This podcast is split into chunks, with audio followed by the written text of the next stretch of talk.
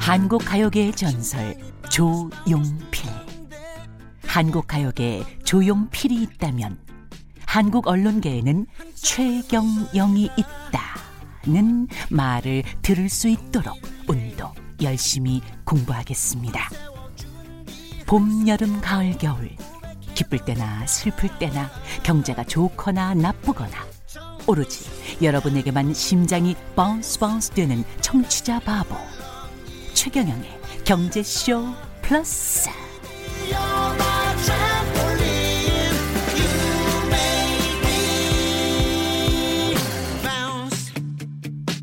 안녕하십니까? 진실 탐사 엔터테이너 최경영입니다. 조용필의 Bounce를 진짜 조용필 경제 프로그램의 신과 함께라면 뭐 경제 프로그램의 바운 조용필이죠 조용필. 조용필 같은 분과 아, Bounce를 들으니까 제가 뭐랄까요? 그 조용필과 비견되는 가수는 전혀 아니기 때문에 신승훈 정도라도 어떻게 해볼까 열심히 노력을 해봐야 되겠습니다. Bounce 심장이 두근두근 뛰고 bounce bounce 되는 그런 상황 언제 경험해 보셨습니까? 예, 뭐 최근에도 예. 그런 경험 많이 합니다. 어떤 뭐 방송할 때요. 예. 뭔가 딱 합이 맞았을 때라고 할까요? 합이 맞았을 예. 때. 아 정말 듣고 싶은 컨텐츠를 소개할 때, 아. 혹은 정말 제가 얼마 안 되는 컨텐츠지만 저의 컨텐츠를 그냥 싸그리 다 뽑아내시는 최경영 프로 같은 분을 만났을 때 아. bounce 되죠. 본인이 또 작두를 탔었을 때도 bounce 되지 않습니까? 방송 진행을 하면서 예. 아니, 또는 그 설명을 하면서 실제로 그럴 때가 있어요. 뭐 방송을 제법 많이 하는 잘 편이니까. 돼. 예. 예. 어, 하면 계속 거기 빠져들 때 있잖아요. 지난주인가요? 어디 교보문고에서 저희 책 때문에 예. 예, 책, 이번에 공저자들하고 예. 빅히트 나왔습니다. 예, 공저자들로 강연회를 했는데 제가 네. 가운데 앉고 이제 저희 공저자 두 분을 옆에 이렇게 같이 앉아서 저희가 진행하면서 저도 좀 얘기를 한- 정말로 두 시간에 한 300여 분 가까이 있었는데 어. 단한 분도 두 시간 내내 한 분도 이석을 안 하는. 아, 그런 걸 한번 경험하니까 가슴 떨리는 기분이었겠어요. 예, 예. 이거 이거 그냥 계속 하고 싶다. 음. 그 자리에서 그랬어요. 아니 뭐 팟캐스트고 뭐 유튜브 이런 거 말고요. 그냥 여러분하고 계속 오프라인에서 만나서 이런 거 좀 하고 싶다고. 멋지죠. 아, 예. 그럴 때 정말 bounce 되는 느낌 받습니다. 신과 함께 진행자이신 김동환 대, 대한 금융경제연구소장 나오셨습니다. 네. 예, 인사 좀 늦었고요. 저는 bounce 될 때가 사실은 심장이 막 벌렁벌렁 뛸 때가 여전히 기자여서 그런지 어, 특종일 것 같아. 이거 단독일 것 같아. 음. 누구를 만났어. 또는 어, 이거 물었어. 이거 문것 같아. 뭐 이런 느낌일 때 있지 않습니까? 네. 그때는 여전히 막 뛰어요. 잠이 안 와요, 잠이. 음. 이걸 어떻게 요리하지? 이 생선을? 뭐 이러면서 잠이 안 와요. 음. 천생 저는 기자인 것 같아요. 음. 아직 아직은 방송인이 아니고 아직은 기자인 것 같습니다. 그 라디오 경제 프로그램 신과 함께 팟캐스트에서는 뭐 최고 인기 아, 아닙니다. 뭐 경제 프로에서 뭐좀 예. 많이 들어주시는 편이죠. 어떻게 그렇게 잘 되십니까? 저희 한 2년 가까이 됐는데요. 2년밖에 안 됐습니다. 예, 예, 정확히 2018년 1월 17일 날 처음 방송을 했는데 음. 사실 뭐 대부분 많이 아십니다만은 MBC 라디오의 그 이진우 기자죠. 예. 손에 잡히는 경제 이진우 기자하고 또그그 뭐죠? 팟캐스트계 거의 백종원이라고 본인이 불러달라고 하는 팟캐스트? 정영진 씨하고 예, 백종원. 같이 예. 했는데 그때 제가 그 후배 두 명한테 무슨 얘기를 했냐면 야 가능성이 있다. 어. 내가 이 팟캐스트 시장을 보니까 너무 시사 정치 뭐 코믹 맞아. 뭐 혹은 실용적인 영어 이런 데만 있지 어. 경제 팟캐스트 별로 없더라. 맞아요. 아, 예. 기존에 뭐 손경제 정도만 있는 거지. 그래서 이거를 정말 이 사골 그 우거지국을 끓이듯이 푹 삶아내면은 음. 오히려 아주 인스턴트하게 하는 것보다 그게 더 경쟁력이 있을 것 같다. 그렇게 해서 저희 대부분 한 번 하면 한 시간 반에서 두 시간 하거든요. 그렇군요. 근데 이거 사실 역행이잖아요. 음. 이게 디지털 콘텐츠는 짧아야 된다는 어떤 그런 강박이 있거든요. 그렇죠. 근데 예. 저희가 그 어렵고 또 생경한 이 경제 이슈를 한 두 시간 동안 쭉 삶았더니 예.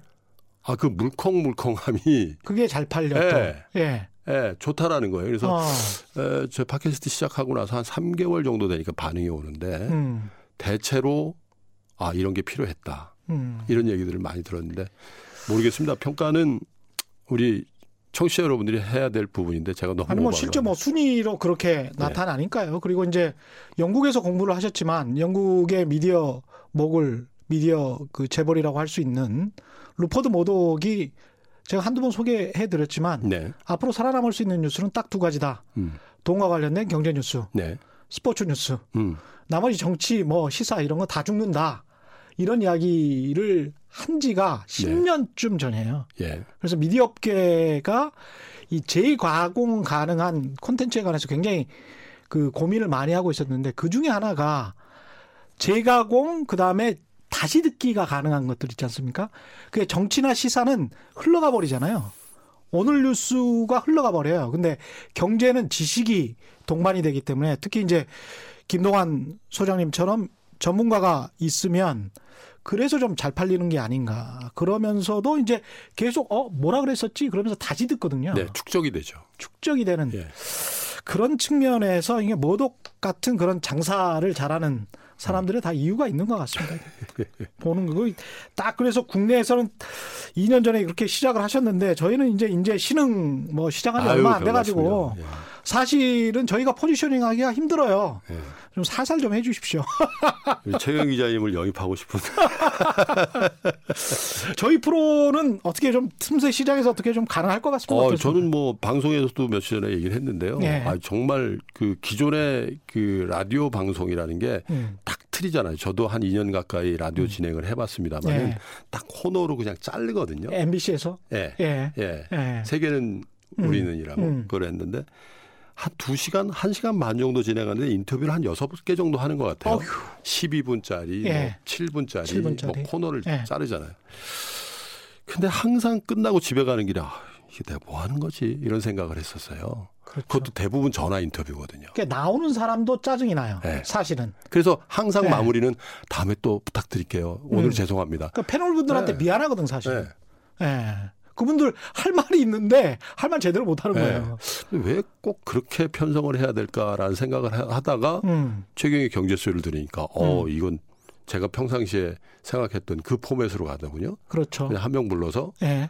물론 뭐 그것도 모자랄 수도 하듯이 있어요. 예. 쭉. 예. 근데 사실은 이것도 좀 모자랍니다. 예. 예. 그래서 또 유튜브로 이어지잖아요. 예, 그렇습니다. 오늘 빨리 해야 될 것 같습니다. 이번에 책 내셨는데 네. 이름이 빅 히트입니다. 네. 새로운 기회의 파도. 빅 히트. 상업적 의도가 좀 보입니다. 히트 치고 싶다. 뭐 아니 이런. 근데 그래서 지은 건 아니고요. 예, 사실은 예. 작년에 예. 2019 경제 트렌드라는 책을 똑같이 저희 세 사람이 썼고 아, 2018년도에는 인플레이션의 시대라는 책을 또 똑같이 썼는데 이번에 이- 세 번째 책인데 다른 분이 김한진 박사, 예. 김일구 상무. 아시죠? 여기 출연하셨나요? 못 안 하셨어요? 예, 네. 제가 있을 때는 못 제가. 한번 예. 소개를 하도록 예. 하겠습니다. 김한진 박사님은 저보다 7년 연배신데 음. 우리 업계에서 가장 존경받고 음. 지금 현재 가장 최장수 애널리스트시고요. 아, 현역에서 여전히. 예. 어, 올해 대단하시네. 60이세요.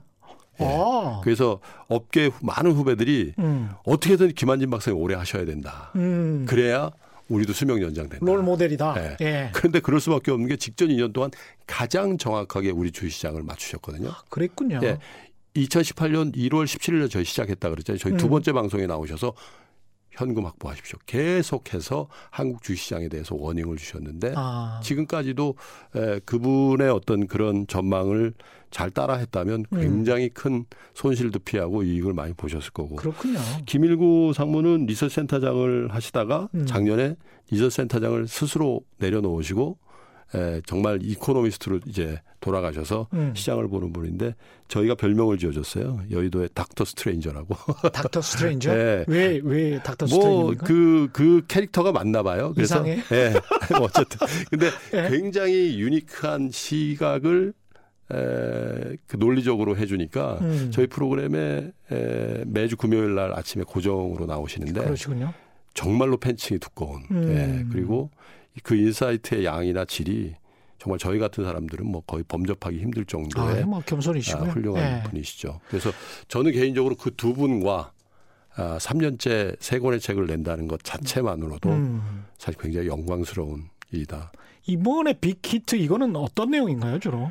에, 1년을 평가해 보고요. 2019년 1년을 평가하고 2020년 그 한 해의 에, 경제 혹은 금융시장 자산 가격을 음. 저희 나름의 세 사람의 각기 다른 view를 토론하는 그런 형태를 가지고 있죠. 그 좋은데요. 중간 중간에 우리 독자 여러분들이 경제에 관심이 있어 하시는 분들이 꼭 음. 알아두셨으면 하는 이슈들 그리고 경제 현상들에 대한 에, 얘기를 저희가 좀 친절하게 음. 붙여서 썼습니다. 음. 그래서 이 한 권을 읽으면 아 지난 1년을 왜 에, 어떤 현상들이 일어나는지에 대해서 의미를 한번 가질 예. 수 있을 것 같고 음. 에, 내년에 어떤 상황이 될지에 대한 에, 나름의 전망의 안목을 가지는 그런 데 그렇죠. 좀 도움이 되는 예. 에, 그런 책이라고 보겠습니다. 지난 수요일 방송에서 우리가 뭐 어느 정도 2019년에 관해서는 평가를 했으니까요. 네. 바로 내년 경제 전망 넘어가 보고 예. 그 다음에 개인들은 어떻게 해야 되는지 음. 그 이야기를 좀 구체적으로 집중적으로 할 수 있었으면 좋겠습니다. 예. 2020년은 글로벌 자산 시장이 그렇게 좋지 않을 것이다. 네. 그런 생각이 이 지배적입니까? 뭐 어떻습니까? 일방적으로 좋지 네. 않다 좋다를 떠나서요. 음. 에, 개인적인 생각은 에, 쏠림이 좀 완화되는 국면으로 가지 않겠나. 쏠림이 완화되는. 국면이다. 예. 예. 지금까지 좀 과도한 쏠림이 있었던 에, 자산이나 음. 에, 또 지역이나 이런 쪽에서 선진국 쪽에서 예. 예. 예를 들면 미국 주식, 예. 채권 혹은 금 음. 혹은 일부 부동산 이런 쪽의 쏠림이 좀 완화되는 이게 굉장히 파괴적으로 폭락할지는 모르겠습니다만은 예. 쏠림이 좀 완화된다라면 워낙 큰 쏠림이 있다면 음. 에, 그 파열음이 적지 않을 수 있다. 음. 아, 그 대신 에, 빈집이 많이 보이는 빈자리가 예. 많이 보이는 쪽에는 에, 돈의 흐름이 좀 있을 가능성이 오히려 있다. 근데 있다. 대체로 보면 쏠림이라는 건 굉장히 에, 감정적인 부분이 많거든요. 예. 에, 사실 확신에 차서 음. 에, 들어가는 분들이 굉장히 많잖아요. 예. 일부 부동산, 아파트, 미국 주식의 이른바 빵이라고 불려지는 음. 이 에, 기술 기업들, 신경제 음. 혹은 미국, 선진국 이런 자산에 대한 아, 이제라도 음. 막 이런 어, 쏠림 같은 것들이 지금 현재도 진행이 되고 있는데 예. 그 쏠림이 일정 부분 계속된다면 그로부터 스마트한 머니들은 좀 빠져나오는 것도 우리가 음. 내년에 좀 목도하지 않겠나 이런 생각을 좀 합니다. 근데 우리가 일반적으로 뭐 미국 주식 시장이 하락함에 따라 한국 주식 시장이 어떻다. 음. 중국 상하이 지수가 어떻게 함에 따라서 한국 주식 시장이 어떻다. 이러면서 이제 큰 나라들만 보면서 이야기를 하지 않습니까? 근데 네. 그쪽에 미국 선진 시장이 떨어지는데 한국 시장이 좋을 수 있을까? 이런 반론, 반론도 가능하지 않습니까? 당연히 그렇습니다. 예. 뭐 어차피 우리 경제가 미국의 영향을 워낙 많이 받는다다 또 지금은 미국과 중국이 갈등 양상 어쩌면 그 갈등을 넘어서 전쟁을 할 수도 있다는 그 두려움이 한국 경제를 이렇게 짓누르고 있는 상황에서 음. 미국 주 시장에 빠져서 한국 주 시장으로 들어온다. 이거 논리적으로 맞질 않거든요. 네. 그런데 에, 경제 큰 틀에서 돈이 움직이기도 하지만 돈이 움직여서 경제 틀이 조금 바뀌는 경우들도 우리가 음. 많이 봅니다. 예. 에, 금융시장을 꼭 에, 실물 경제와 그 실물 경제를 구성하는 기업들의 실적으로만 규정하기에는 음. 그 변동성이라는 게 굉장히 에, 우리의 예상보다는 다르게 움직일 가능성도 있거든요. 그러니까 실물 경제가 앞서가고 그게 금융시장이 따라오는 게 아니고 네. 금융시장에 돈이 움직인 다음에 그렇죠. 실물 시장이 그걸 오히려 따라가는. 예, 그 근거가 뭐냐면 예. 워낙에 지금 많이 풀려 있는 유동성에 음. 에, 노출이 되어 있는 상황이기 때문에 그런 유동성의 힘이 아, 이 가격은 가치에 비해서 대체로 저평가인 것 같다. 그리고 그 저평가를 이루는 구성이 뭐냐면 아, 대체적으로 굉장히 비관적인 전망이 과도하게 이 음. 가격을 짓누르고 있다라고 판단되면 예. 돈은 움직이거든요. 예. 예, 그런 국면이 2020년에 음. 에, 에, 시연될 가능성도 좀 있어 보입니다. 음. 왜냐하면 그냥 막무가내로 에, 우리 에, 경제나 혹은 우리 주시장에 대한 반등을 기대하는 게 아니라 음. 에, 관을 좀 갖고 보면 그런 생각을 좀 하게도 됩니다. 음. 에, 예를 들면 우리 경제를 보는 시간, 우리 경제뿐만 아니라 전반적으로 경제를 보는 시각이 저는 크게 보면 두 개가 있다고 예. 보거든요. 하나는 순환의 관점으로 보는 순환. 거고요. 예. 하나는 단절의 관점으로 보는 예. 겁니다. 순환의 관점의 결과물은 사실 모든 경제, 모든 자산 가격은 평균에 회귀한다라는 생각을 예. 하죠. 예. 우리 주변에도 우리 친구들 중에 빨리 성공한 사람들 대체로 말년이 별로 안 좋은 사람들 많잖아요. 그렇습니다. 화무시비론이라는 얘기도 하고요. 예. 그래서 에, 그렇게 순환의 관점으로 보는 시각들이 사실은 맞는 건데 저도 최근- 이 논점에 동의를 네, 합니다. 최근 들어서 예. 근데 굉장히 단절적인 그건 음. 사실은 관성의 법칙으로 보는 거거든요. 음. 자산의 관점에서 뭐 보면 1년 전에 우리 주식이 빠졌으니까 6개월 전에도 빠졌고 3개월 전에도 한 달 전에도 지난주에도 오늘도 빠졌기 때문에 음. 그 궤적을 앞으로 1년 동안 혹은 3년 동안 계속 이어갈 거다. 예. 일종의 관성이죠. 그러네요. 예. 어. 그건 단절입니다. 예를 들면 이런 거죠. 음. 우리 경제 끝났어요. 음. 중국이 다 따라 마셔서 예. 우리 산업별로 대부분 다 맛이 갔습니다. 음. 이렇게 폄훼해버리는 그런 시각이 이제 단절의 사고방식인데 음. 우리는 지금 어느 사고방식이 지배하는 경제에 살고 있나 보십시오. 음. 후자예요. 그러네요. 우리 경제가 다시 4% 5% 어. 성장할 거라는 기대 없지요. 없습니다. 그런데 예. 제가 하나 예를 들어볼까요? 예. 미국이 그럼 10년 전에 음. 오늘날에 이렇게 활력 넘치고 세계 최강의 경제라고 다시 등장할 거를 예상했었나요? 그러니까 망했잖아요. 누, 구도 예. 3% 넘게 그렇게 큰 나라의 경제 예. 규모를 가지고 어떻게 3% 넘게 성장해 이런 생각 못 했었거든요. 그에만 이- 있는 게 아니죠. 독일이 통독 이후에 유럽의 병자였잖아요. 한 10년 예. 예, 그랬습니다. 알아 누워 있었죠. 예. 근데 어느 틈엔가 유럽에서 독일을 빼면 나머지 유럽이 다 망할 정도로 음. 엄청난 경제가 돼 버렸잖아요. 예. 사실은 그 경제를 구성하고 있는 그 경제 주체들 국민들이 음. 또그 리더십들이 얼만큼 전략적인 사고를 하고 판단을 하고 실행력을 보여주느냐에 따라서 음. 우리 정도 사이즈의 경제는요 예. 굉장히 가변적이고 굉장히 순환적으로 운영할 수 있다라고 보는 거죠. 근데 그게 잘 안 되고 있기 예. 때문에 그런 거지만 예. 어떻게 변할지는 모르겠습니다만은 60년대, 70년대, 70년대까지는 아니고요. 60년대 미국의 경제학자들이 한국에게 농업해라 음. 이랬거든요. 너희들의 경쟁력은 농업이다. 뭐 이랬습니다. 그래서 우리나라처럼 제조국이 이렇게 우뚝 설지는 몰랐고 한때 생각해 보시면 80년대, 90년대 일본을 추, 추월하는 아시아의 네 마리 tiger, 호랑이 뭐 이런 말 했지 않습니까? 네. 근데 이제 그 호랑이들이 일본화 돼가고 있는 거 아니야? 음. 계속 뭐 노령화 돼가고 인구도 줄어들고 점점 일본처럼 노쇠해 가고 있는 것 같다. 라는 이야기잖아요. 근데 그 궤적을 그대로 갈지 아니면 또 다른 어떤 역동성이 발휘될지는 사실은 인간의 모르죠. 주체적인 선택일 수도 있는 것이고요. 예, 그럼요. 저는 그렇게 봅니다. 음. 예, 그런데 그렇게 방향 지어질 때에 지금 우리가 얘기하고 있는 그 단절의 사고 방식이나 관성의 사고 방식이 굉장히 크게 기능합니다. 음. 예. 그래서 저희는 에, 우리 국민들이나 경제 정책을 하는 분들의 이 관념의 체계, 사고의 체계를 굉장히 개방적으로 가져가 주지 않으면 예. 그 틀에서 벗어나기 힘들다. 음. 그래서 정보를 어떻게 다룰지가 굉장히 중요하죠. 예. 저도 어떻게 에, 굉장히 오랜 기간 동안에 어떤 신문을 한 하나를 장기 구독을 하고 있거든요. 한국 신문은 아니에요. 예, 한국 신문이에요. 예, 근데 왜 예. 그 신문을 보게 됐는지 모르겠어요. 음. 어떤 이- 지금까지 끊지를 못하고 있는데 예. 사모님이 아무래도 무슨 뭐 상품 받고 이렇게 몰라요. 근데 5시 반쯤에 제가 예. 이제 저희 집을 나서는데 예. 그 신문이 딱 떨어져 있어요. 저희 현관 예. 앞에. 예. 근데 그 신문 종이 신문을 요즘 잘 안 보니까 예. 그런데 그 신문이 떨어져 있는 그 신문의 제 1면 헤드라인은 항상 본단 말이에요. 그렇죠. 근데 무섭더라고요. 항상 무섭죠. 항상 무서워. 예. 왜냐하면 그 신문에서 그 헤드라인을 만든 그 의도대로 저는 훈련돼요 지금. 음. 예. 맞습니다. 예. 근데 대체로 보면 예. 한국 망한다는 거예요. 그렇죠. 예. 이게 언론 자유의 나라에서 뭐 무슨 말이든 할 수 있는 것이고요. 그런데 이제 이런 이야기를 역으로 드린다면 미네르바는 무죄가 났어요. 음. 08년도에 금융위기 관련해서. 근데 이제 금융위기를 일으켰 다라는 그- 그 일으킨 나라는 이제 미국이고 그렇죠. 우리나라도 금융위기 일어날 것 같아라고 한 게 이제 미네르바의 주장인데 그 전이죠 이제 금융위기 일어나기 전에. 근데 검찰의 기속장에 보면 있지 않습니까? 미네르바가 자꾸 그런 소리를 인터넷에서 해서 국가 신인도가 저하됐다. 이게 기소장에 있어요. 국가 신인도가 저하됐다. 이게 근데 이제 법적으로 객관적으로 증명할 수가 없잖아요.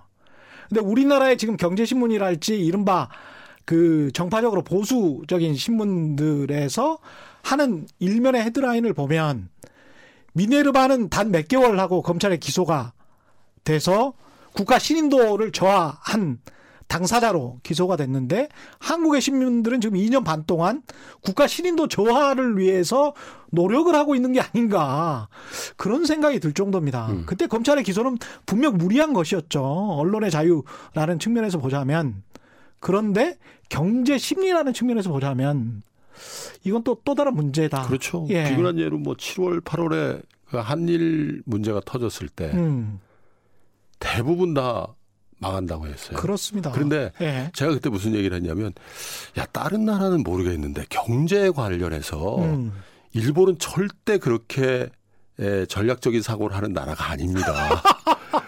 예? 어, 우리가 진짜 따라가지 않아야 될 모범생이 일본이죠. 경제 관련해서는. 예. 적어도 30년 동안에 보면 음. 엄청난 경제 정책의 오류들을 점철돼 있는 역사가 지난 30년 동안의 일본 경제거든요. 예. 그런데 우리는 좀 잘못된 사고 방식을 갖고 있는 게 일본이 뭘 하면 정말 치밀하고 음, 정말 뭔가 전략적이고 음. 이렇게 생각을 해요. 근데 지- 지나놓고 보니까 지금 어떻게 됐습니까? 알고 보니 호당이야. 네? 예. 그럼 우린 정말 좋은 기회였죠. 예. 실제로. 물론 그렇죠. 앞으로 우리가 더 잘해야 된다는 숙제는 우리가 갖고 그렇습니다. 있습니다만은 예. 일방적으로 우리는 굉장히 왜소하고 정말 덜 성숙돼 있다라는 그런 어떤 고정관념. 그런데 한번 생각해 보십시오.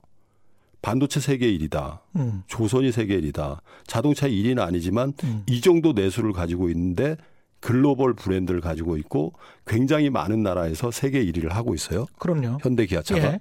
그죠? 음. 거기다가 석유화학에다가 철강에다가 다 글로벌화 글로벌 시장에서 경쟁하고 그리고 음. 전 세계 프리미엄 가전에 아주 독보적인 존재들을 우리 두 개 회사가 하고 있잖아요. 예. 예. 그 그런 거 어떻게 해서 그런 나라가 사실 없어요. 음. 예.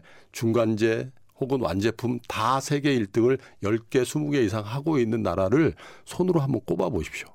실제로. 예. 최 기자님 made in USA나 made in Japan 음. 과연 뭘 쓰고 있는지 한번 보십시오. 음. 없어요. 예, 많지 실제로. 않습니다. 예. 네. made in Japan 전 사실 쓸래 쓸 게 없거든요. 음. 뭐 그게 국뽕이라서 안 쓰는 게 아니라 예. 별로 쓸 게 없어요. 그렇습니다. 물론 그 예. 안에 산업재라든지 중간재 핵심 부품 소재가 있죠. 음. 근데 소비재로서 무슨 옷 그 싸게 파는 그 옷 그 외에 뭐가 더 있나요? 음. 예. 미제? 근데 좀 무서운 게 있습니다. 예. 미제란 측면에서 보면 음. 사실 우리 어렸을 때 성장기에 보면 메디 인 USA 미국에서 물 건너왔다 왔다 그러면 엄청나게 좋아했죠. 예. 탁월했으니까요. 음. 근데 지금 미제가 좋아요? 미제차 좋아하십니까? 아유, 제가 타봤는데요. 네. 정말 현대 기아차가 네. 훨씬 나요. 그렇죠. 예. 훨씬 나요. 훨씬 나. 그 기간에 예. 미국이 뭘 장악했냐면 통로를 채널을 장악한 거죠. 음. 우리의 소비, 우리의 지식의 통로, 음. 그리고 인간 관계의 설정 예. 이런 것들은 다 미제입니다. 음. 예, 페이스북, 페이스북. 아마존, 네. 구글 우리가 그렇게 열광하고 지금 그렇죠. 찍고 있는 예, 유튜브, 유튜브. 예? 예. 이런 걸 다 장악해 버린 거죠. 음. 이건 굉장히 무서운 변화예요. 아, 니들은 여기서 열심히 땀 흘려서 놀아. 음. 열심히 생산해. 우리는 저 위에서 돈을 벌게. 네. 이렇게 되는 거죠. 예, 한꺼번에 바꿀 수도 없는. 어. 예. 근데 그런 변화는 굉장히 우리가 음. 무섭게 인식을 해야 되는데 음. 사실 일본의 경제 정책에 대해서 음. 뭔가 우리보다 훨씬 몇 단의 고단 고단수를 가지고 음. 우리를 망하, 망하게 할 것이다. 음. 그렇게 우리 경제가 그렇게 왜소하지 않습니다. 음. 예. 그런 측면에서는 우리가 자부심을 가져도 좋을 것 같고요.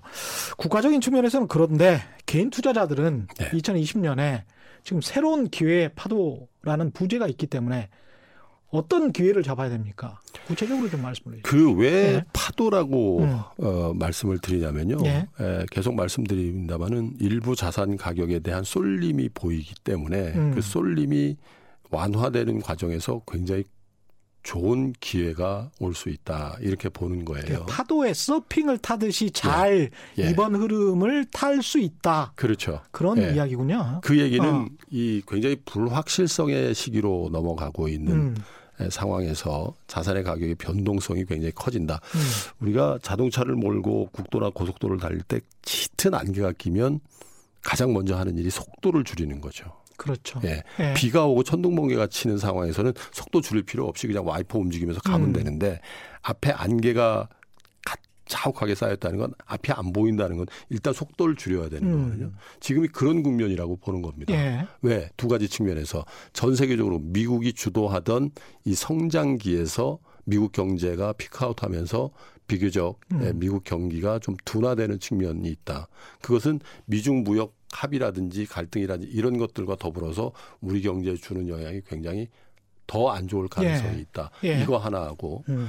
내년 11월에 미국 4, 46대 대통령을 뽑는 미국 대통령 선거라는 게 지금은 한 11개월 정도 남았으니까 또 민주당 후보가 결정이 안 돼 있으니까 아예 뭐 그냥 이벤트 정도로 우리가 보는 거죠. 음. 근데 제가 보는 관점에서는 미국의 제 46대 대통령 선거는 굉장히 혼전 양상이 될 거로 봅니다. 아. 누가 이기든 간에 신승을 할 거라고 보거든요. 예. 예, 일방적인 승리는 없다고 음. 봐요. 그러면 이거는 굉장히 큰 불확실성으로 가면 갈수록 음. 우리가 그 존재감을 느끼게 될 거예요. 거기다 북한 리스크까지 겹쳐 있으니까요. 예. 경기는 다운턴하고 음. 불확실성은 더 큰 게 오고 음. 그죠? 거기다가 한 가지 더.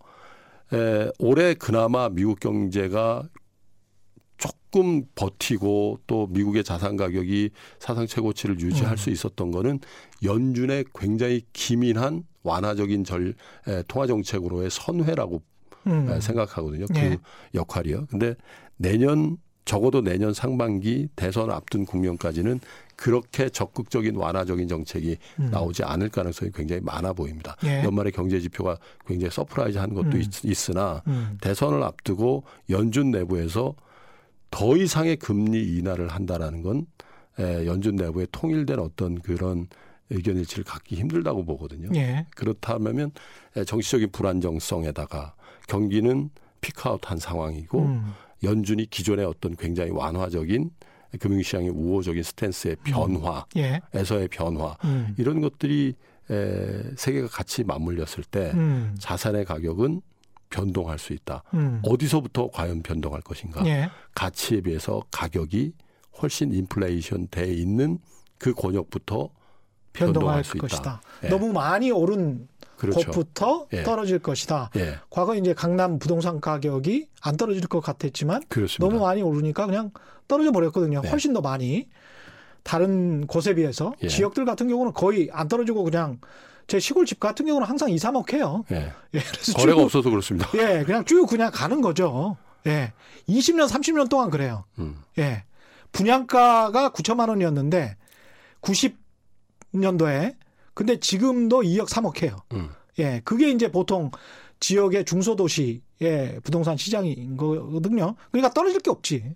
예. 그동안에 인플레이션도 뭐 못했으니까요. 그런 상황인 건데 근데 이제 투자자들 입장에서는 그래도 경제 흐름의 변화를 감지할 수 있는 어떤 신호를 딱 잡아서 네. 아까 정보의 흐름을 잘 읽어야 된다 그런 이야기를 하셨는데 어떤 신호는 진짜고 어떤 신호는 가짜고 이걸 잘 잡아야 될 것 같은데 어떤 신호 어떨 때 어떤 신호가 오면 이건 신중하게 바라봐야 된다 음. 어떻게 투자를 하는 해야 되는 시기다 어떤 방향으로 투자를 해야 된다 그 말씀을 좀 해주십시오. 그 어떤 신호가 음. 진짜고 어떤 신호가 가짜인지는 사실 훈련하지 않으면 잘 몰라요. 그렇죠. 래서 훈련할 네. 수 있는 세 가지 방법을 음. 말씀드리고 싶은데 늘상 제가 하는 얘기인데 개인 훈련 예, 첫 번째는 균형을 유지해야 됩니다. 균형을 유지해야 밸런스를 된다. 유지해야 된다. 예. 제가 아까 신문의 예를 들었습니다마는 음.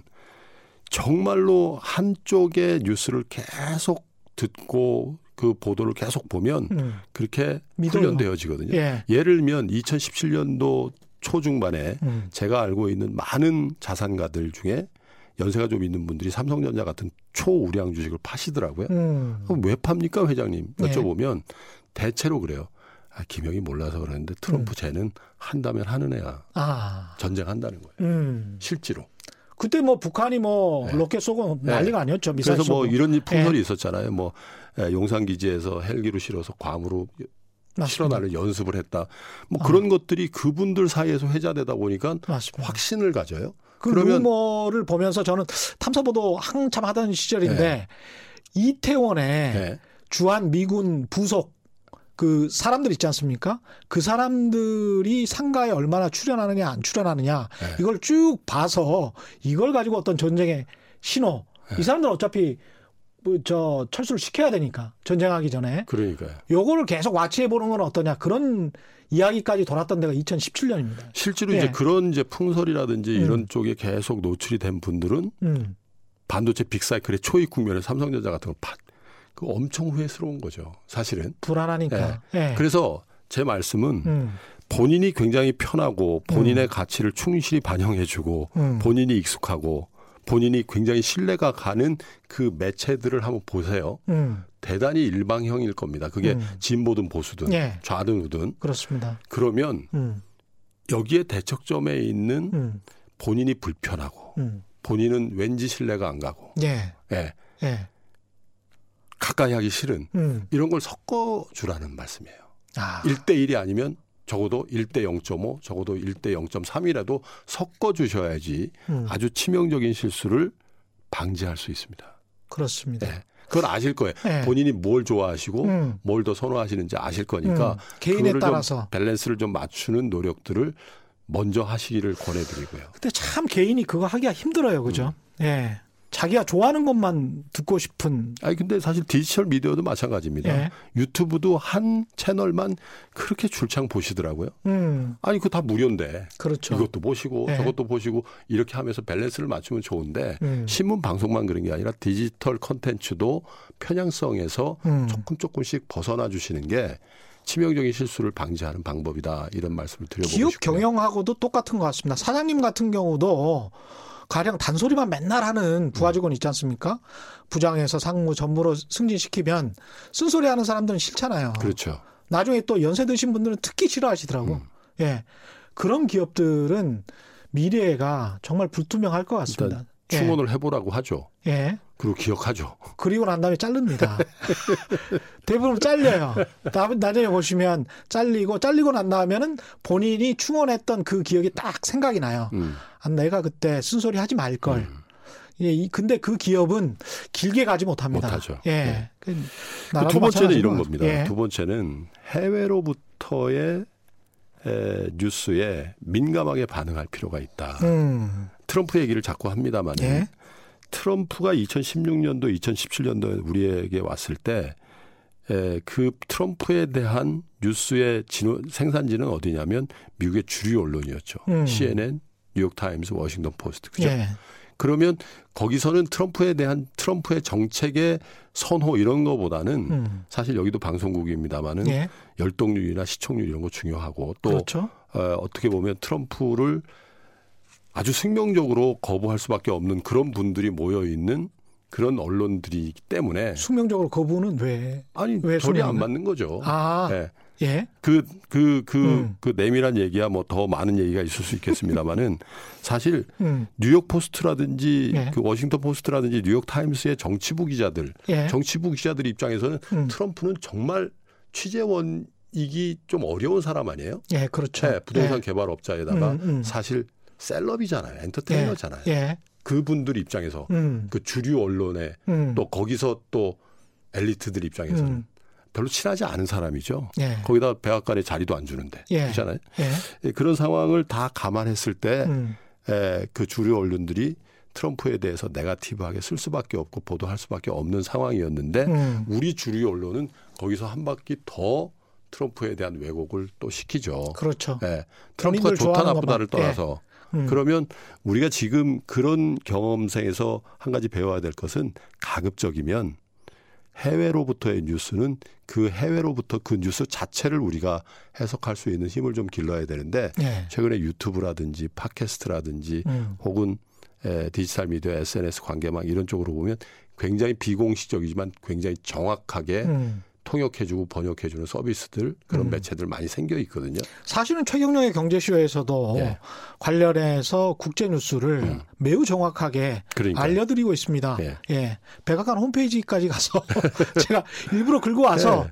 알려드리는 이유도 정확하게 들어보시라. 예. 이상한 소식만 그 관련해서 연합뉴스에서 뭐 이야기한 것만 딱 그 부분만 이야기를 계속 다 하거든요. 그래서 실제 원문을 보는 기자들이 없어요. 가령 미국의 CSIS 같은 어떤 전략연구소에서 뭐 보고서가 나왔다. 라고 하면 연합뉴스에서 뭐라고 하잖아요. 그럼 그대로 방송을 해요.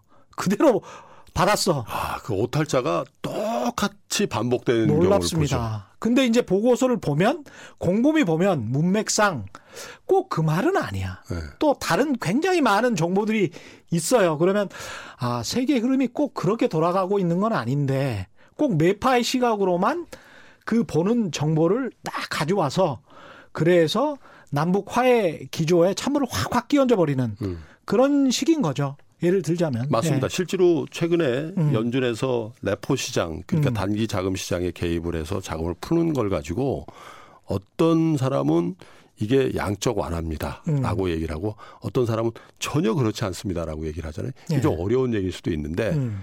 팟캐스트라든지 유튜브라든지 이런데 최경의 경제쇼를 비롯해서 음. 이런 프로그램을 듣다 보면 아 그게 그런 의미였어? 음.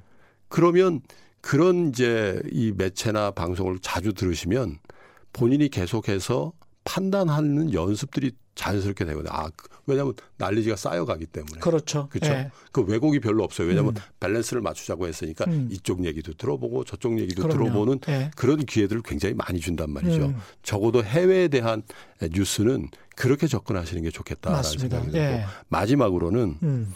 한 단계 좀 더 나갔으면 좋겠다. 음. 뭐냐면 어떤 사안에 대해서 투자를 하거나 어떤 결정을 할 때에 어 반도체가 바닥이라는데 정말일까?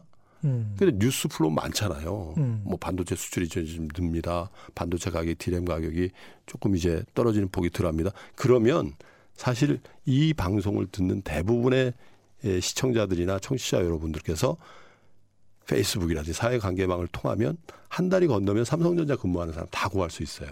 아니면 친구 동생도 있고 음. 아들 친구도 있고 다 그럴 수 있거든요. 질문을 던져보고 스스로 알아봐라. 그렇죠. 아. 저는 적어도 이제 그런 습관이 좀 있거든요. 음. 궁금하다. 그러면 지인을 통해서든 아니면 SNS를 통해서든 음. 뭔가 실체적으로 경험하고 있는 사람의 육성을 들어보려고 노력을 해요. 예. 그러면 보십시오. 밸런스 있게 정보를 취득하고 있고 음. 해외로부터의 뉴스에 대해서 제가 그 해석의 능력이 있는 데다가 현업에서 혹은 음. 실체적인 경험을 통한 어떤 증언을 들었다. 예. 그러면 오류의 가능성을 굉장히 많이 줄일 수가 있을 거예요. 그렇죠. 예. 그런 연습들을 계속 반복해 나가면 전략적인 사고가 생겨요. 음. 입체적으로 보면. 예. 어? 저 신문의 헤드라인은 행간의 의미를 좀 읽어봐야 되겠는데. 음. 예. 그리고 그 컨텐츠에서 얘기하는 그 에, 애널리스트가 얘기한 부분은 내가 볼 때 실, 실전에서 무슨 경험담을 얘기해 준 사람의 결하고는 좀 다른데 음. 이런 어떤 어떤 이 예, 기제가 작용하면 음. 우리가 큰 실수는 물론이거니와 굉장히 정밀한 결정과 판단을 할 수 있다는 거죠. 음. 지금 네. 고기 잡는 법을 가르쳐 주시는 건데요. 워런 버펫이나 워런 버펫의 스승으로 알려진 벤자민 프랭클린 같은 현명한 투자자, 예. intelligent investor를 벤자민 그레이엄입니다. 예, 벤자민 그레이엄. 예. 벤자민 프랭클린은 대통령이었던 예, 예, 예. 사람이군요. 생각해 보니까 벤자민 그레이엄 같은 사람들의 말씀을 어떻게 보면 지금 요약해서 말씀해 주시는 것 같은 그런 느낌을 받습니다. 비슷한 말씀들을 사실 워런 버핏도 했고 예. 벤자민 그레이엄도 맞습니다. 비슷한 이야기들 했어요. 음. 스스로 알아보고 질문 던져보고 균형 감각 찾고 그다음에 지난 수요일에도 말씀하셨지만 자연 균형 이론 같은 순환적인 음. 경 이게 경기 사이클을 말하는 게 아니고 이게 아주 봉우리가 높으면 또 확 떨어지고 잔잔하게 이렇게 올라갔으면 잔잔하게 내려가는 이게 이게 어떻게 보면 물의 자연 순환 이론이거든요. 제가 어디 다른 방송에서 경제는 결국 물 같은 노자 사상 같은 거하고 비슷하다. 그래서 그런 이야기인데 그게 사실은 현명한 투자자의 이야기랑 좀 사실은 또 비슷한 이야기. 것도 같고요. 예, 이 책을 예. 같이 쓰신 김한진 박사님이나 음. 김일규 상무님이나 대체로 음. 적어도 25년 혹은 30년 가까이 여의도에서 애널리스트로서 또 이 전문가로서 같이 이렇게 활동을 해 오셨기 때문에 음. 잔파도에 그렇게 많은 시간을 할애해서 분석을 안 해요. 음. 근데 대체로 이제 저희들이 이렇게 볼 때에 30대 혹은 경험이 좀 적은 분들은 그냥 skip해도 되는, 그냥 지나쳐도 되는 어떤 현상에 대해서 굉장히 민감하게 반응을 하고, 맞습니다. 예. 어, 이건 정말 좀 주목해서 봐야 될 것 같은데, 그냥 지나치고 이런 경험들을 많이 보거든요. 이게 굉장히 중요한 것 같아요. 네. 아니 우리가 가령 이제 부동산 시장 관련해서도 이야기를 할 때 지금 사야 돼요, 팔아야 돼요, 음. 뭐 이런 거 이야기하지 않습니까? 그러면 향후 부동산 시장은 이렇게 이야기하잖아요. 근데 그 향후라는 게 음. 지금 제가 샀다고 치면 앞으로 저는 15년이나 20년 후에 팔 거예요, 아마. 음. 제 라이프 사이클상.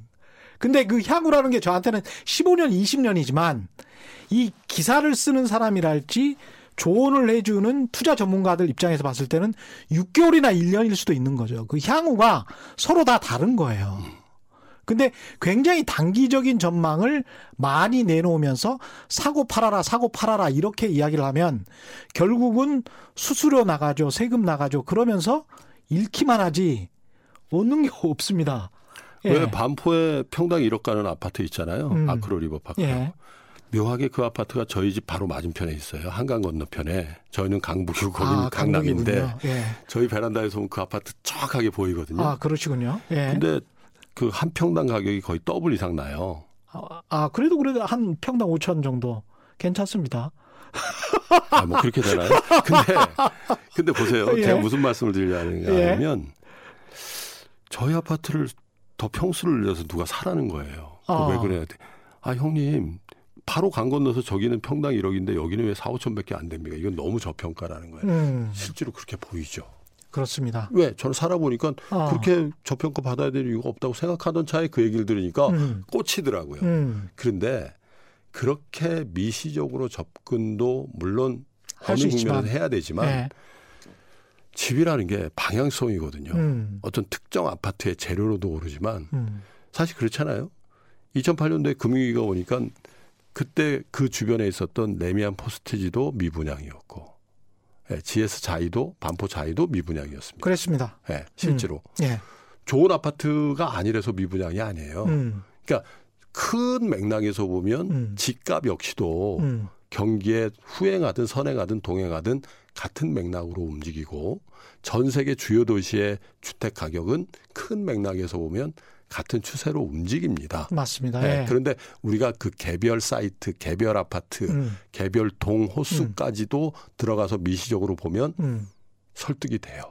맞습니다. 네. 예. 그런데 제가 아까 경험을 얘기하잖아요. 음, 굉장히 많은 위기와 이 변동성을 경험한 이런 분들을 음, 아 그럼 미시적 아 그래 그것도 일리는 있으나 음, 큰 맥락에서 한번 우리 한번 볼까 음, 이렇게 되면 굉장히 편안해지는데 음, 아 근데 미시적인 그 케이스 케이스를 계속 들이밀면서 설득을 해대면 엄청 불안합니다. 음. 예, 불안하면 지는 거거든요. 그렇죠. 근데 지금이 일부 자산, 음, 일부 사이트, 일부 에, 어떤 나라의 자산에 대해서는 음, 우리 투자자들이 그런 마음을 갖고 있지는 않은가. 음. 연말에 그걸 한번 좀 반추해서 생각해 보시면 어떨까 싶어요. 쏠려서 야 저기 계속 올랐는데 미국 시장 계속 10년 11년 올렸는데 예, 지금이라도 예, 들어가야 되지 않나. 그렇죠. 그러니까 불안감에 쫓겨서 들어가지는 말아라. 네, 현명하게 판단해라. 그런 예. 말씀이실 것 같고요. 그렇습니다.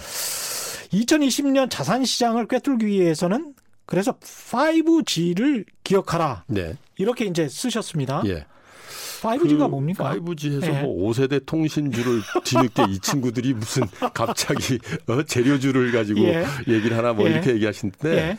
여기 뒤에 보시면 아주 예. 친절하게 저희가 써놨어요. 음. 다섯 가지 G로 대변되는 음. 에, 내년의 경향성에 대해서. 겁니다. 예. 첫 번째 기어다운입니다. 음. 예, 경기가 기어업되지 않고 기어다운된다. 여전히 기어다운이다. 예, 예. 미국 경기가 피크아웃 했듯이 음. 전 세계 경기는 하락 추세에 있다. 음. 예, 그러니까 그만- 4단으로 가던 게 3단이나 2단 정도 간다. 그렇습니다. 예. 기어다운된다. 예. 그리고 이제 두 번째가 글로벌 임밸런스입니다. 예. 그러니까 불균형한 음. 어떤 성장, 불균형한 자산의 가격 음. 이런 것들이 에, 계속해서 진행될 가능성이 있는데 음. 거기에 투자의 기회가 있다. 음. 왜? 제가 말씀드린 진행이 되다가 어떤 모멘텀이 오면 그게 극에 달했을 때 음.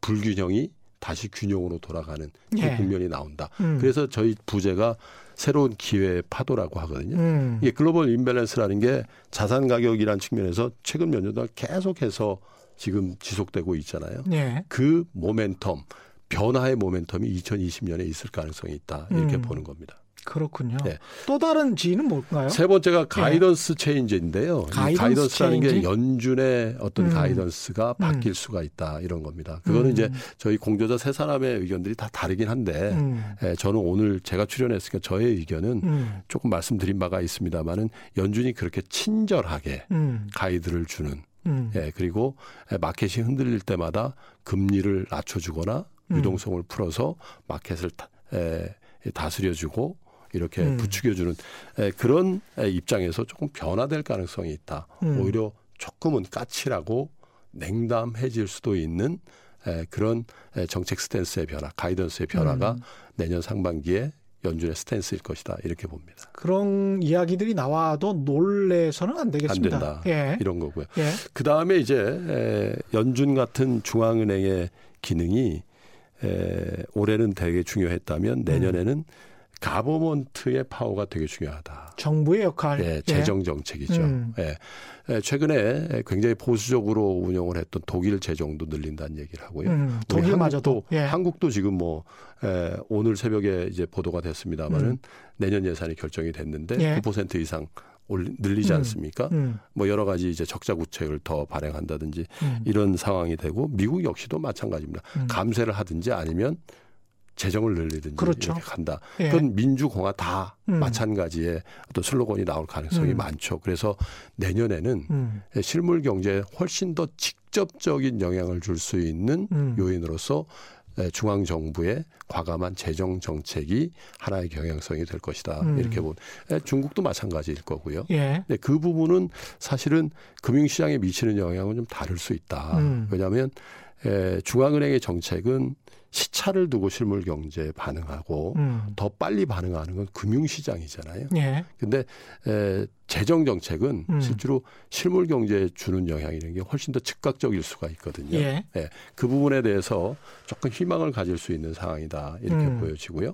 그 다음에 마지막이 이제 growth and innovation입니다.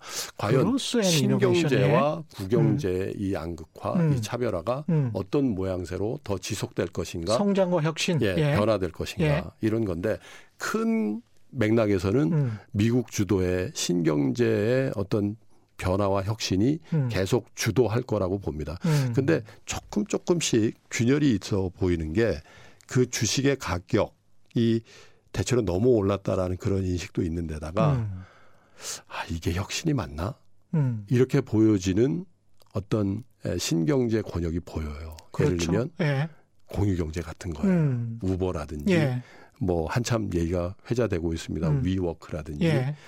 우리 내부적으로 보더라도 무슨 배송 예. 혁신을 한다는 음. 그 회사들 음. 과연 저게 음. 건강한 재무제표를 동시에 달성하면서 음. 투자를 받은 에, 회사들이 서스테이너블하게 지속 음. 가능한 비즈니스 모델을 창출할 수 있는가를 음. 시험해 볼 수 있는 한 해가 될 가능성이 많다. 이게 경고음이 이미 켜져 있는 게 있습니다. 뉴욕 타임즈가 지난달에 11월에 보도한 거에 이런 게 있어요. 손정희 소프트뱅크 네. 회장이 한 100조 원을 지금 스타트업을 만들어서 천억 달러, 한 예. 100조 원, 120조 원 가지고 지금 전 세계에서 투자를 하고 있는데 그게 일종의 미끼 상품을 팔고 난 다음에 그 지금 뉴욕타임즈에서 나온 영어 표현 그대로 제가 지금 말씀드리는 건데 미끼 상품을 야 너희들 renovation 조금 하고 호텔 같은 경우에 renovation 조금 하고 우리 브랜드 쓰면 너희들이 일일이 B to C 개인 고객을 상대할 필요 없이 우리가 기업 고객을 몰아서 줄게. 음. 라고 하면서 호텔 브랜드를 만드는 그런 스타트업들이 생기고 그런 것들을 인도나 다른 나라들에서 신흥국들에서 이게 싹 퍼지고 난 다음에 그 다음에 책임을 안 져버려요. 음. 그러니까 이 사람들이 이제 계속 호텔 단가를 원래는 예정했던 호텔 단가들이 있었는데 약속했던 호텔 단가들이 있었는데 낮춰야 되고 경쟁력을 오히려 기존의 호텔의 지리적 위치에서 충분히 찾을 수가 있는데 그것을 역으로 이용하는 것밖에 안 되는. 그래서 체인화시키고 독과점화시켜서 애속되고 해- 해버리는. 음. 그러면서 도대체 이게 혁신이란 게 있냐? 아니면 일자리만 뺏는 거냐?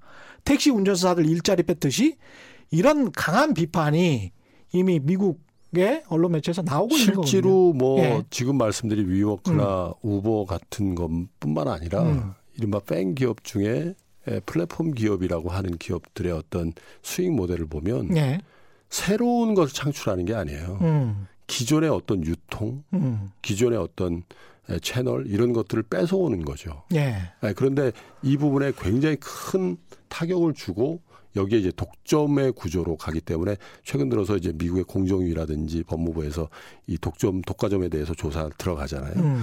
그런 부분에 대한 어떤 반작용 같은 것들을 2020년에 우리가 보게 될 가능성이 굉장히 많아요. 음. 예. 그러면 그런 것들이 에, 쏠려 있는 상황에서 음. 에, 그 주식의 가격이라는 이런데 부정적인 타격을 주면 투자 심리라는 거는 굉장히 일시적으로 빠질 가능성이 있거든요. 음. 그 triggering이 어떤 거가 될는지 몰라요. 예. 근데 뭐 지금 말씀하신 손정의의 투자 포트폴리오가 예. 될 수도 있고 예. 국내 기업이 될 수도 있고 음. 예, 그런 상황에 에, 어떻게 보면 큰 에, 변동성 이런 음. 것들을 우리가 보게 될 수도 있는 그렇습니다. 2020년이다 이렇게 보는 거죠. 이런 상황에서 이제 개인 투자 전략 어떻게 해야 될까요?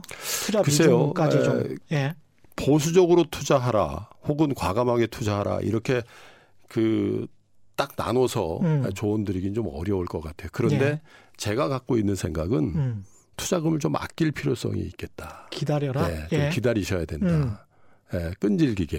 음. 왜냐하면 에, 앞을 보기 굉장히 힘든 상황에서 음. 아 이거 찬스인데 좀 미시적인 접근으로 이거는 괜찮겠다 하고 뜨문뜨문 들어가다 보면 음. 그 불확실성으로 인해서 계속해서 이 성과는 안 나오는 상황에서 실탄을 잊어버리는 그런 예. 상황이 되잖아요. 적어도-. 예. 적어도 쏠려 있는 자산에 대해서만큼은 음. 추격해서 뭘 사는 걸 일단 자제하셨으면 추격 매수는. 자제. 예. 쏠려 있는 자산. 예. 미국 증시를 말씀하시는 미국 거고요. 증시도 그렇고 예. 채권도 사이트 그렇고. 아, 아파트도 그렇고 예. 또 예, 안전자산격인 미국 국채라든지 한국 예. 국채도 그런 것 같아요. 음. 예, 그래서 조금 기다리셨으면 좋겠고 에, 저희 예측이 맞다면 에, 미국 대선을 앞둔 시점 어느 시점인가 음. 대단히 우리가 상상하는 것보다 더 큰 변동성에 음. 시달릴 가능성이 있다. 그럴 때 한번 강한 매수세를 할 수 있도록 실탄을 충분히 준비 해 두고 조금 기다리셨으면 좋겠다. 현금 확보도 투자입니다. 그렇습니다. 음. 예. 그런 측면에서 굉장히 좋으신 말씀일 것 같고요. 우리 한국 정부 정책 중에서는 네. 이 어- 어떤 것들을 좀 유의 깊게 봐야 될까요? 글쎄요, 이제 음. 그 산업 정책이라는 측면에서 조금 더 치밀했으면 좋겠다라는 생각이 있어요. 산업 정책에서. 예. 예. 뭐이 재정 정책이라 이런 이런 부분은 사실 음. 국회를 국회라는 그 통과 의뢰를 해야 되기 때문에 그렇죠. 더할 예. 수도 없어요. 그렇죠. 이 정도 선에서. 난리가 예. 났잖아요. 예. 예. 근데 이제 산업 정책이라는 측면에서 보면 예. 전략적으로 현장에서 아, 이, 이, 이 산업은 전략적으로 키워야 되겠다라고 판단이 들면 음. 뭐 소음이 좀 나더라도 좀 해야 된다라는 생각이 꿋꿋이 밀고 가고. 예. 예. 디테일이 좀 신경을 써야 네, 되고. 그게 이제 우리 벤처 생태계를 만드는 그런 음. 일들인데 그런 산업의 생태계를 만드는 데 있어서 다소간에 그렇지 않습니까? 물을 부면 그 이 아무리 촘촘한 속골이라도 음. 뭐가 세게 돼 있거든요. 예. 그건 무서워서 그 투자를 안 한다든지 줄인다든지 이렇게 하지 마시고 음. 계속해서 차고 넘칠 때까지 부어줘야 예. 그게서 또 거기서 뭔가 생태계가 생기고 그럴 건데 음. 최근 들어서 보면 에, 그런 정부의 노력들이 벤처 생태계를 비롯해서 이 컨텐츠 산업이라든지 이런 쪽으로 조금 조금씩 그리고 바이오도 마찬가지고요. 음. 조금 조금씩 성과가 낼 성과가 나올 수도 있는 그런 상황으로 가고 있다고 저는 크게 좋게 보아서 그렇게 예. 생각하거든요. 그래서 음. 에, 그런 에, 새로운 어떤 산업의 생태계 그리고 새로운 부가가치를 창출하는 권역의 전략적인 투자들을 좀 더 많이 해주셨으면 좋겠다 음. 이런 생각이 좀 듭니다. 마지막으로 책에서 지금 사실은 제가 책을 이렇게 쭉 읽어는 봤었는데 굉장히 많은 내용이 있어서 네, 이 지금 거의 말씀을 못 하셨는데 이런 분에게 권한다. 예. 어떻습니까? 비게이트 같은 경우는? 예. 글쎄요, 이 저희가 이제 매년 한 권씩 내는 책이기 때문에 음. 뭐 저희 생각으로는 그렇게 어려운 책은 아닌데 예. 워낙에 이제 금융시장에 익숙한 세 사람이 쓰다 보니까 대화체로 엮여서 뭐 예. 읽기는 쉽습니다. 예. 하루에 다 읽으실 수 예. 있어요. 그래서 에, 어떤 분이 읽으셔도 되는데 음. 에, 금융시장에 대해서 조금 생경하고 음. 왠지 좀 차갑고 그리고 뭔가 거기 들어가면 털릴 것 같다라는 두려움을 갖고 계신 분들은 예, 예. 비교적 따뜻한 시선으로 음. 저희가 저희 세 사람이 썼기 때문에 예. 용기를 내실 필요성이 있는 분들은 예. 한번 읽어보셨으면 좋겠습니다. 마음의 평정심, 시장의 균형. 음. 예. 비슷한 이야기인 것 같은데 철학적인 이야기이기도 하니까 좀잘 네. 보셨으면 좋겠습니다. 최경련의 경제쇼 플러스 여기까지고요. 함께 해 주신 분은 김동환 대한금융경제연구소 소장님이셨습니다. 고맙습니다. 네, 고맙습니다. 예. 올바른 투자와 올바른 투표는 다르지 않다 늘 강조드리는데요. 그만큼 진짜 정보와 가짜 정보를 구별하기는 쉽지 않고 그만큼 진짜 프로와 사짜 가짜를 구별하기도 쉽지 않은 것 같습니다. 오늘 김프로 김동환 프로를 모셨습니다마는 최경영의 경제쇼도 언제나 진짜 프로로서 진짜 정보를 전달해 드리기 위해서 최선의 노력을 다하겠습니다. 최 프로님도 저희 프로에 한번 나와 주십시오. 예, 고맙습니다. 세상에 이기대 이기 완전히 주말에는 따따블로 행복도 따따블로 되는 최경영의 경제쇼 플러스 여기서 마치겠습니다. 고맙습니다. 네, 고맙습니다. 예.